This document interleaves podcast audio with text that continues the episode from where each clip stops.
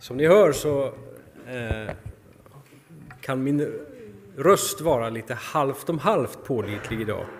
Men eh, jag kan eh, garantera att, att det jag säger med min röst är mer pålitligt än rösten som säger det. Så vi kan förhoppningsvis, det får ni pröva och komma fram till själva.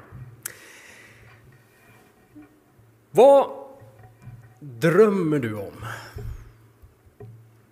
Om du hade någon sån här sak i ditt liv, om jag kunde få ändra på det här eller om jag kunde få det här livet eller om jag hade detta eller kunde göra detta. Vet du vad det skulle vara? Ibland så, så har vi väldigt bra svar på den frågan. Eh, jag tror en del av oss går och tänker på sådana saker mer än andra kanske och i vissa tider i livet så kan våra drömmar ligga väldigt nära. Ibland har vi saker som vi verkligen längtar efter och ibland rullar livet mest på. Barn är ju väldigt duktiga på det där med att drömma. De har ju oftast koll på vad de drömmer om, åtminstone för stunden. Eh, vi hittade någon, något kassettband som vi spelade in, eh, jag och några av mina syskon, när vi var riktigt små. Och, eh, som vi skulle skicka som en hälsning till farmor och farfar när vi var små. Och där, I början på det här kassettbandet så presenterar vi oss och talar om vad vi ska bli när vi blir stora. Och det är ju alltid väldigt upplysande att titta på eh, som vuxen sen i efterhand.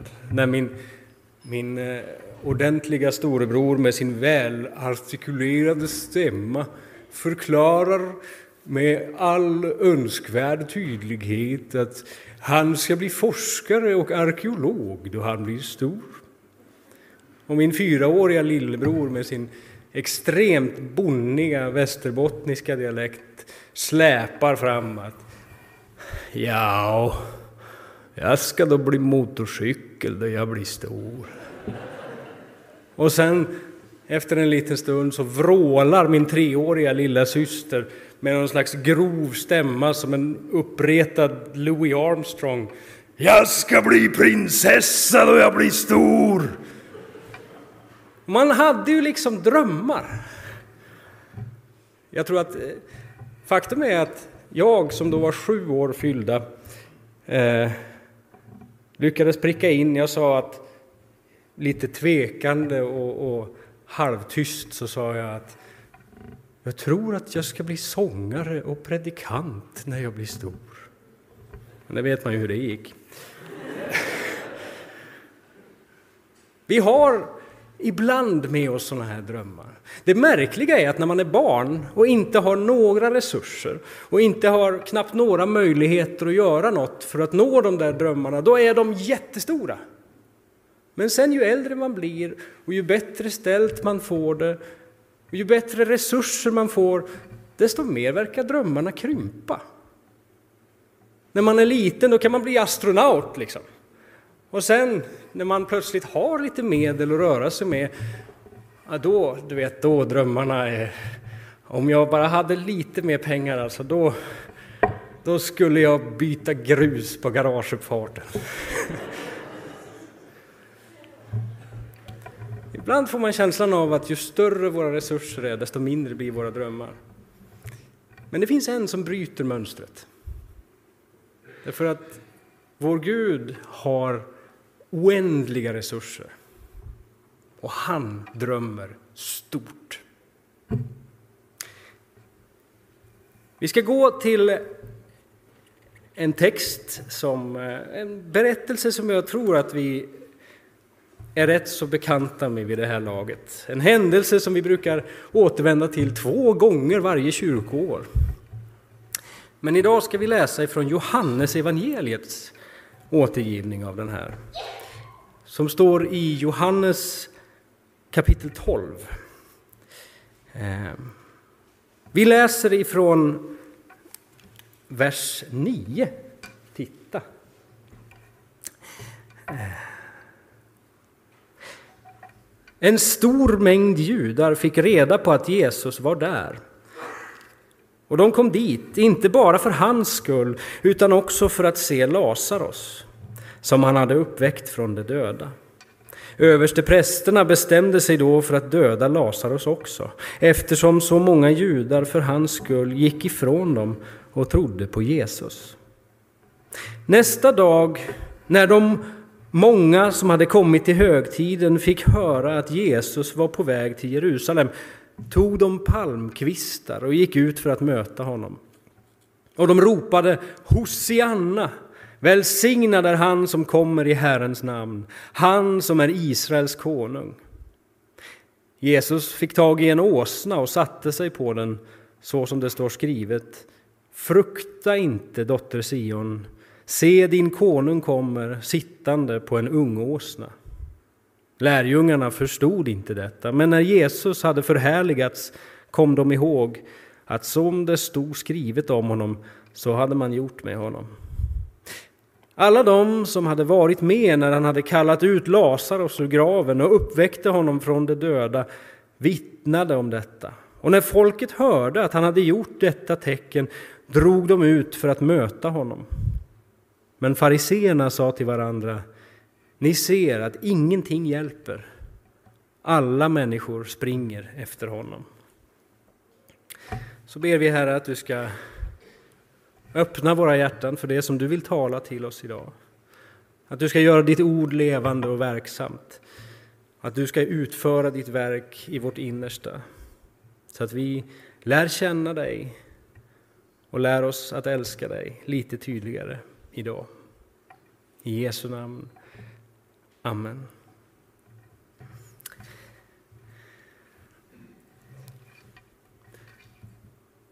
Av allt att döma, i alla fall i den här texten, så är Jesu underverk det som är snacket på stan. Det är det som är liksom det avgörande i mycket av det som händer här. Både för folket och för fariseerna och de skriftlärda. Eh, I texten precis innan den här har översteprästerna bestämt sig för att de måste röja Jesus ur vägen. Och det är just på grund av dessa tecken. Eh, de säger till varandra att se, vad ska vi göra nu? Han håller på, han gör så många tecken den här mannen, säger de. Om han får hålla på så kommer alla människor att tro på honom. Eh, och här läste vi om hur de bestämmer sig för att de måste också röja Lazarus ur vägen. Därför att Lazarus markerar liksom kanske det, det yttersta tecknet dittills. Han har tidigare, Jesus har tidigare mättat de hungrande och han har, han har gått på vatten och han har eh, Eh, botat sjuka. Nu har han till och med uppväckt en som har varit död. Och det har inte hänt i Israels historia sedan profeten Elishas dagar.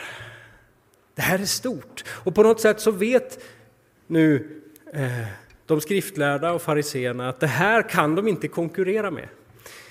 Läror som Jesus kommer med, det kan de argumentera emot och hävda att de har traditionen med sig. Men när han börjar uppväcka döda så är det på något sätt, det här kan vi inte, det här kan vi inte mäta oss med. Och så ser de hur fler och fler av deras anhängare lämnar dem för att följa Jesus. Eh. Och vi ser också i texten hur fariseerna uppgivet får sucka att ingenting hjälper. Alla springer ju till honom. Och även för folket så ser vi att de här undren och tecknen som Jesus gör är avgörande för hur de ser på Jesus. Eh, I början här så står det att eh, en stor mängd judar får reda på att Jesus är, han är i Betania. Det glömde jag säga i början. Det borde jag ha gjort. Han befinner sig i Betania hos sina vänner Maria och Lazarus. Eh, Lazarus som han har uppväckt. Och när människor får reda på att han är där så strömmar de dit, inte bara för hans skull, utan för att de vill se den där Lazarus som han har uppväckt. Alltså det är ju en sensation. Och när de ser på denne Jesus så ser de det livet som de skulle kunna få under hans ledning. Så när Jesus närmar sig Jerusalem och de börjar berätta om saker som Jesus har gjort så tar folk eh, med sig palmkvistar och annat och så springer man ut för att möta honom och ropar Hosianna, välsignad är Herren, välsignad är han som kommer i Herrens namn, han som är Israels konung. Eh, man utropar helt enkelt, jag tänker att jag ska försöka ta nästa. Där, så ser vi lite bättre vad som händer. Eh, ibland så brukar vi göra en poäng av att det är Pilatus som först, är den första som kallar Jesus för judarnas kung. Men det stämmer alltså inte. Jesus var folkvald.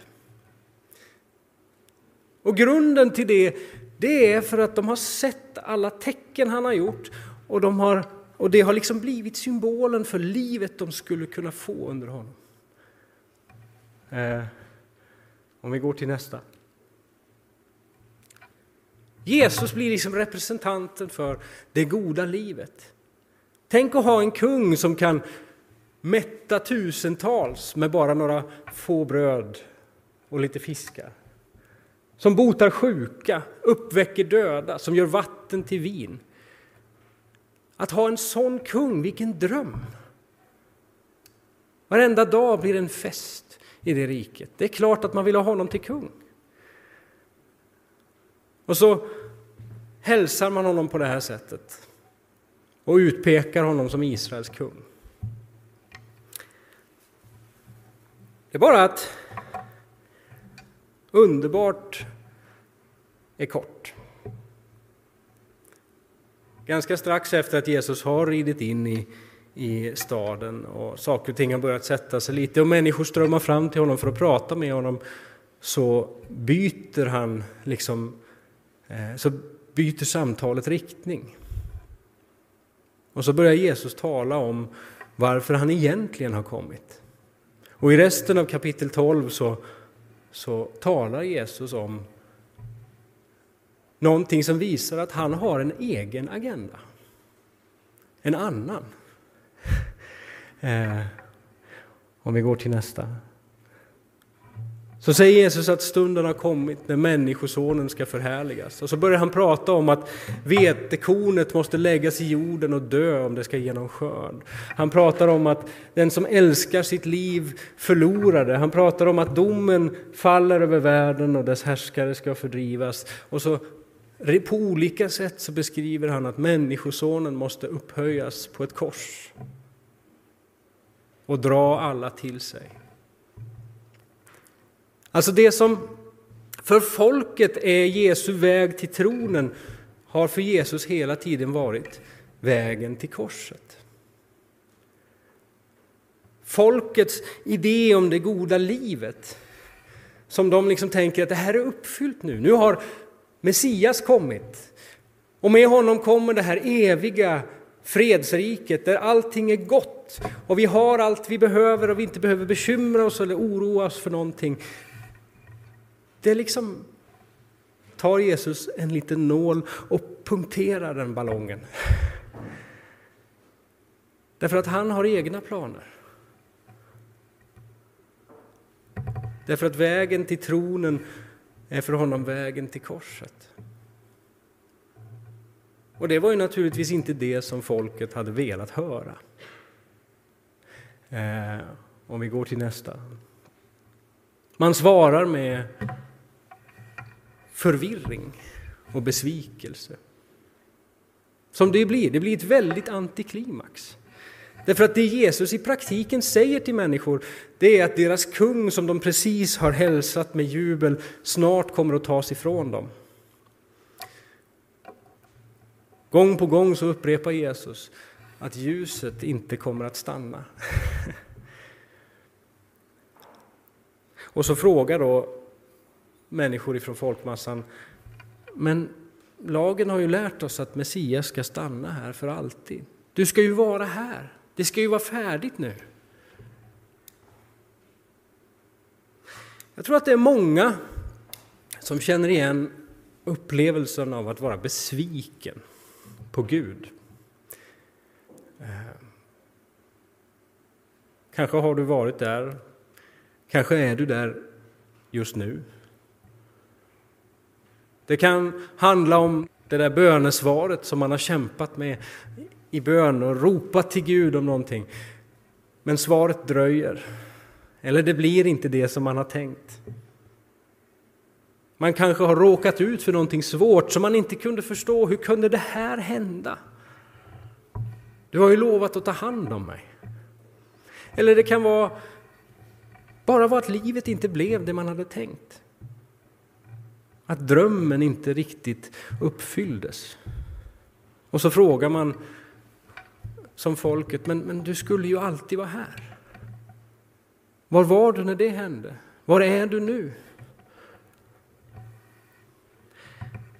När jag var tonåring så var det någon slags... Det pågick en tonårsväckelse i, på den orten där jag, där jag bodde. Och det, var ganska, det var många ungdomar som kom till tro. Det var, ungdomsgruppen växte så gott som varje vecka så kom det nya medlemmar dit. Eh, och en gång i månaden så var det ett väckelsemöte och det var många som kom till tro. Men när man ser över lite längre tid så kunde man konstatera att det var ganska få av dem som kom in under den tiden som blev kvar. Det tänkte man inte på, för det här pågick under några år och allt eftersom nya kom till så märkte man inte alltid att de gamla försvann. Men faktum är att det var ganska många som efter något år sådär lämnade tron. Och det har ju många olika anledningar. Eh, men ett skäl till det var att det var ganska många som var besvikna. Det var ganska många som, när man kom in i det här, kom ur ganska svåra förhållanden. Man mådde ganska dåligt och det kan man nästan alltid säga, för tonåringar gör det. Det, finns en, det är en del av att växa upp. När, när de säkra fundamenten i livet börjar att, att röra på sig. Eh, och här så mötte man idén om, om en säker och trygg hamn, en, en mening, en framtid. Och man valde att ta chansen till det goda livet. Och så börjar man sin väg tillsammans med Jesus och sen någonstans på vägen så upptäcker man att alla ens personliga problem ändå inte automatiskt blir lösta. Det finns fortfarande mycket att brottas med. Och för vissa så blir den existentiella ångesten bara ännu större, för nu har den plötsligt fått ett djup och en mening som den inte hade förut. Och i praktiken så var det många som snubblade över den första tröskeln till ett moget kristet liv. Som är insikten att Jesus kom inte för att göra mig lycklig. Ehm. Det där är en tröskel som vi kommer att få möta gång på gång i vår vandring med Gud. När vi plötsligt måste inse att Jesus kom inte till jorden för att göra mig lycklig. Inte i den meningen som vi använder ordet idag. Hans tanke var mycket, mycket större än så. Hans planer var mycket större. Om vi går till nästa bild. Världens största levande organism på jorden är en honungsskivling. Eh, det finns faktiskt två stycken individer som slåss lite grann om den där titeln. Den ena finns i USA och den andra är faktiskt här i Sverige, i, i Norrland. En honungsskivling som har en total yta på ungefär 9 kvadratkilometer. Det är en stor svamp. Eh, ni som är skogsmänniskor blir kanske inte så glada över det för att eh, honungsskivlingen är, tar död på tallar och orsakar rotröta hos gran. Men för de som tycker om att äta svamp kan det ju vara en idé, för det går faktiskt att äta den. Eh, och man får vara lite försiktig, för en del av dem är giftiga och eh, man behöver veta lite vad man gör när man tillagar dem. Men det går att äta dem. Och när man då går och plockar sådana där så kan man ju liksom inte föreställa sig att det finns en honungsskivling som är 9 kvadratkilometer stor. Det är bara det att det där som vi plockar och stoppar i, i korgen eller i, i, soppan eller vad man nu gör. Jag försöker undvika svamp om jag kan, men, men de som gör det. Det är inte svampen. Det är bara svampens frukt. Svampen i praktiken är det som finns under ytan. Och det är samma sak med, med alla andra såna här matsvamp, kantareller och Karl Johan och annat sånt där. Det som sticker upp, det vi plockar och skivar upp och äter, det, där, det är bara frukten. Svampen finns egentligen under jorden. Och även en liten kantarell kan i praktiken sträcka sig flera kilometer under marken. Men vi tänker inte på det, för vi ser frukten och det är den vi vill åt. Och så var det för det här folket i Jerusalem och de som strömmar ut till Betania också. De ser de här fantastiska tingen som Jesus gör. De ser det fantastiska livet det skulle kunna leda till. Men de ser inte att den stora gåvan är det som finns under ytan. Det som Jesus verkligen kom för att ge är någonting mycket, mycket större. Eh, om vi går till nästa. Så står det i vers 37 att trots att han hade gjort så många tecken inför dem så trodde de inte på honom. De trodde på tecknen, ja, det gjorde de. Och de trodde på, på mycket av undervisningen och sådär också. Men de trodde inte på honom. Det som Jesus ville att de skulle se, det, det fanns liksom inte i deras tankevärld. Och det här är en frustration för honom, om vi går till nästa. Så, eh, så står han i vers 44 och ropar. Alltså när Bibeln gör en poäng av att tala om att Jesus ropade, då är det någonting som behöver understrykas. Jesus står och ropar för han vill att människor måste få veta det här. Han säger att den som tror på mig, han tror inte på mig, utan på honom som har sänt mig. Den som ser mig, han ser honom som har sänt mig. Det var det han kom för att visa. Det är inte det här som är poängen, säger han. De här fantastiska tingen som ni får se när människor blir botade från sjukdomar, när människor får mat att äta. Det är fantastiska saker. Men det är bara svampens frukt. Det är det som Jesus sträcker ut längs vandringen för att han möter människors hunger och för att han vill stilla deras lidanden. Men den stora gåvan, den som han kom till jorden för att ge, det är någonting annat. Gud har mycket större planer för folket. Gå till nästa igen. Så landar Jesus i att säga jag är ljuset som har kommit hit i världen för att ingen som tror på mig ska bli kvar i mörkret.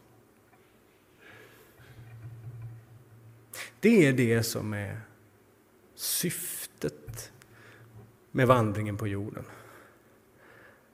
Han säger att när folket ser en, en födobringare och en, en, en undergörare så säger Jesus att det kan vara jag är här för att ge någonting mer. Jag är ljuset som har kommit för att ingen som tror på mig ska bli kvar i mörkret.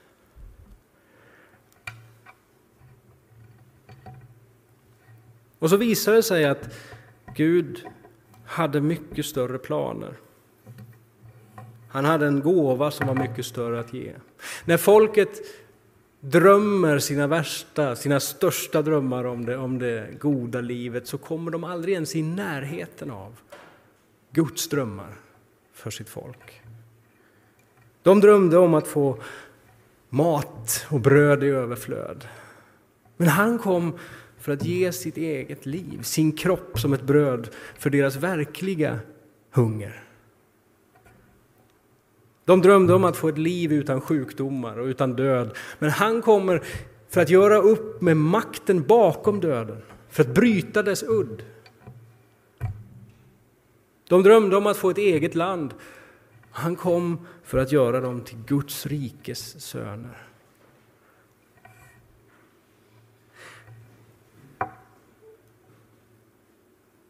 Det är inte konstigt att folket blir besvikna. Därför att de här är fantastiska saker, men det var ju inte det som folket hade önskat sig. Och det var inte heller någonting som folket kunde föreställa sig. Kanske för att de inte ens visste om vilket behov de egentligen hade. Eh.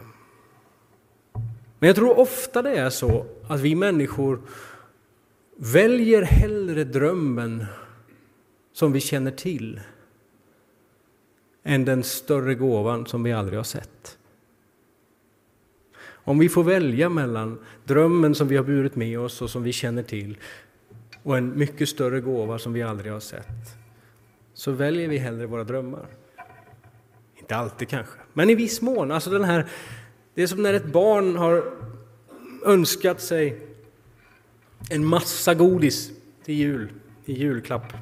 Jag vet inte, men ja. och istället får en, ett långsiktigt fondsparande av sina föräldrar. Så blir det ju inget jubel på, på, jul, på julaftonsmorgon. Eh, därför att man har sin idé om vad det goda livet är. Och det är väldigt svårt att föreställa sig, och det kan vara väldigt svårt att se värdet av en gåva som kan vara mycket, mycket större. Alltså just då kanske den där godispåsen hade varit mycket, mycket trevligare. Eh, 10, 20, 15 år senare så, så kanske man eh, ser att det var faktiskt mer värt att få en långsiktig ekonomisk trygghet. Jag vet inte. Det var kanske ett dåligt exempel. Jag vet inte vem som ger sina barn sådana där saker. Jag har inga egna. Men poängen är i alla fall att när vi finns i den där besvikelsen, när man liksom brottas med sin gudsrelation utifrån det som man drömde om, det man längtade efter, det som man har bundit upp sin, sin eh, tilltro till, eh, sin bild av vad det goda livet är och det liksom hålls ifrån en, så har man väldigt svårt att se eh, värdet av den verkligt stora gåvan. Att det livet som Jesus kom för att ge är faktiskt mycket, mycket större. Jag tror att om du finns där idag, där du liksom kämpar med, med besvikelse och tänker att om du inte har fått det där så, så har du svårt att se Guds omsorg om dig, så vill jag att du ska veta att du finns mitt i en plan som är mycket större än vad du kan föreställa dig. Gud har planer för dig som är mycket, mycket större än vad du kan tänka dig. De är så stora så att vi knappt kan se dem. Det är som att gå och ställa sig på torget i Mariannelund och försöka få syn på Sverige.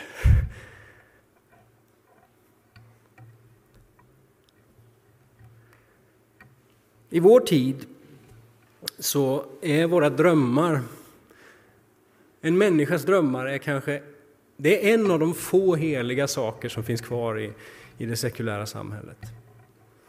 Eh, man får aldrig ge sig på en annan människas drömmar. Då, då, då brinner det till i samhället. Eh, friheten att få vara vem man vill utan att bli kritiserad för sina val eh, och sina mål hålls högre än väldigt många av det vi kallar för mänskliga rättigheter och andra saker. Eh, särskilt bland unga så är det liksom eh, helig mark.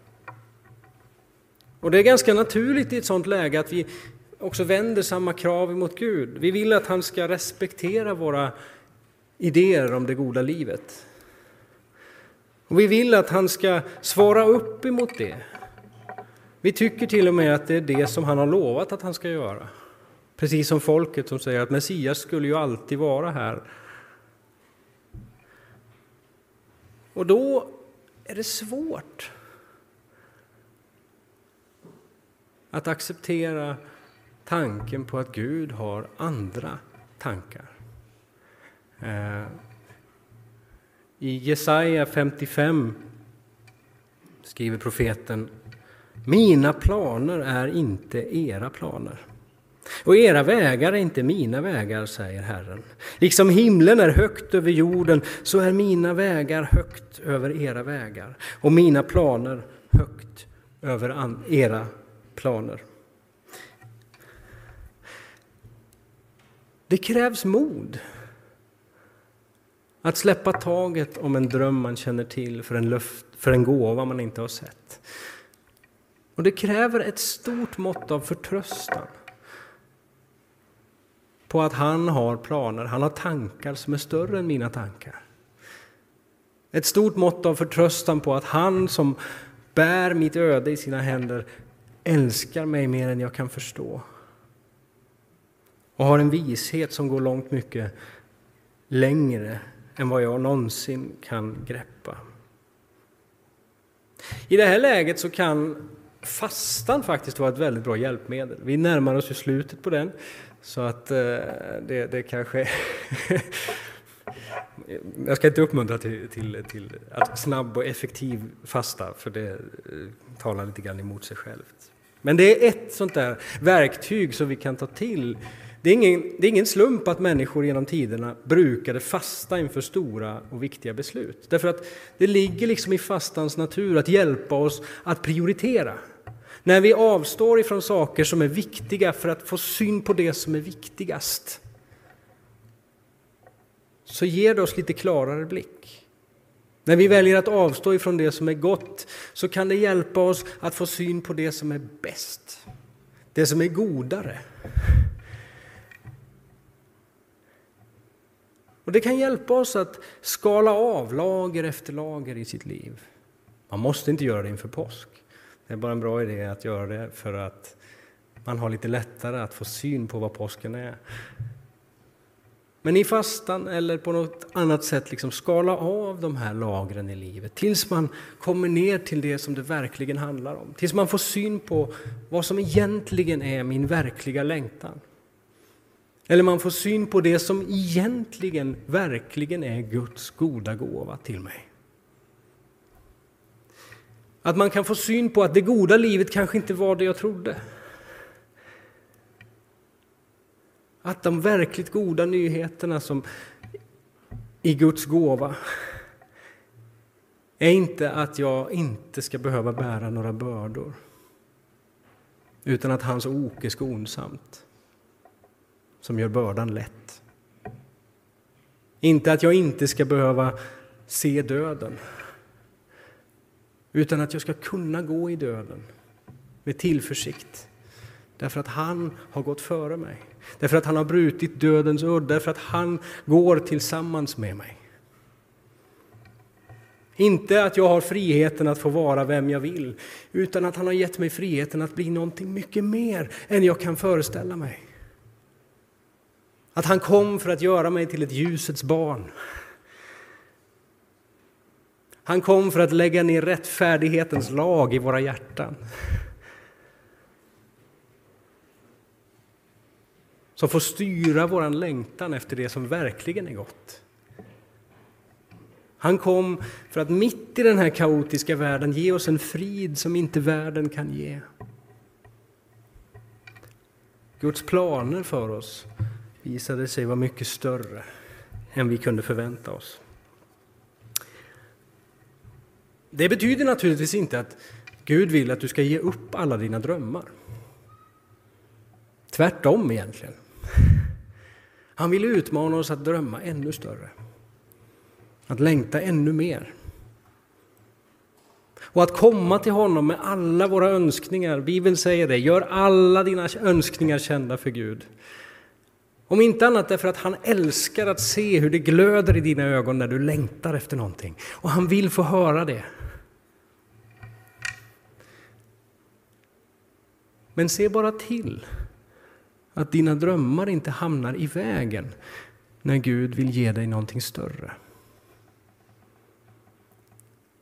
Se till att dina drömmar inte står i vägen när Gud vill ge dig någonting större. Jag tror att vi precis som folket i texten har olika idéer om vad det goda livet är. Eh, Men det som palmsöndagens händelser visar oss, det är att ibland så behöver Guds planer få vara högre än våra planer. Hade folket fått det de hade velat så hade hela mänskligheten gått miste om den största gåvan genom alla tider. Eh, vi går till nästa. Hade folket fått en kung som stannade kvar hos dem, som etablerade det fysiska riket, så hade mänskligheten aldrig blivit fri från synden. Om inte vägen till tronen för Jesus hade varit vägen till korset så hade vi gått miste om den allra, allra största gåvan av dem alla. Så dröm och dröm stort och kom till Herren med alla dina önskningar. Men vägen till det verkliga livet innefattar alltid att våga låta Guds planer vara större och högre än våra. Låt oss be.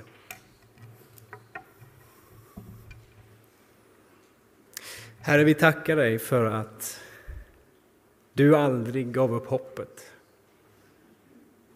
Hur mörkt det än blev på den jorden du hade skapat och hur mycket lidande det än fanns ibland dina älskade barn så gav du aldrig upp hoppet. Utan du kom till vår jord för att vara vårt hopp, för att vara vårt ljus. Och fast att ingen av oss förstod vad det handlade om så gav du oss en gåva som står, större, som står längre och är större och mer värdefull än allt vi kunnat förvänta oss. Vi ber dig nu Herre om förlåtelse för alla gånger som vi har ställt våra tankar över dina. Alla gånger vi har tvekat att be dig för vi misstänkte att du hade en annan tanke än oss. Alla gånger som vi har anklagat dig för kärlekslöshet. Alla gånger vi har i bitterhet och besvikelse anklagat dig för att ha övergett oss, för att ha glömt oss. Och vi ber dig nu att du med varsam röst ska tala in i våra liv och påminna oss om din eviga kärlek. Påminna oss om att du är Gud och påminna oss om att dina tankar för oss är välgångens tankar och inte ofärdens. Herre, jag vill särskilt be för dem som kämpar med besvikelse och förvirring, som kanske har fått sina drömmar krossade, ehm, eller som undrar varför du inte svarar, varför du är långt borta. Jag ber Herre om en särskild hälsning. Att du ska vidröra den människans liv. Att du ska sända många av dina trogna i den människans väg med tröst och uppmuntran och en påminnelse om att våra liv trots allt ligger i dina händer. Och jag vill också tacka och prisa ditt namn för den oändliga gåvan som du gav. När du med ditt blod lyfte av vår skam, vår skuld och vår plåga. Så att vi har ett skäl att sitta här idag i glädje, i jubel. Att vi har ett skäl att se fram emot en framtid i strålande, jublande glädje på grund av det du har vunnit åt oss. Och vi ber dig nu att du ska låta den glädjen få vandra med oss nu när vi går mot att fira din påsk. Så att vi tillsammans får förenas i jubelropen över honom som kom i Herrens namn med frid och frälsning. Så möt oss nu i resten av den här gudstjänsten och i veckan som ligger framför och alla dagar som vi får vandra på din jord till dess du kommer åter. I Jesu namn. Amen.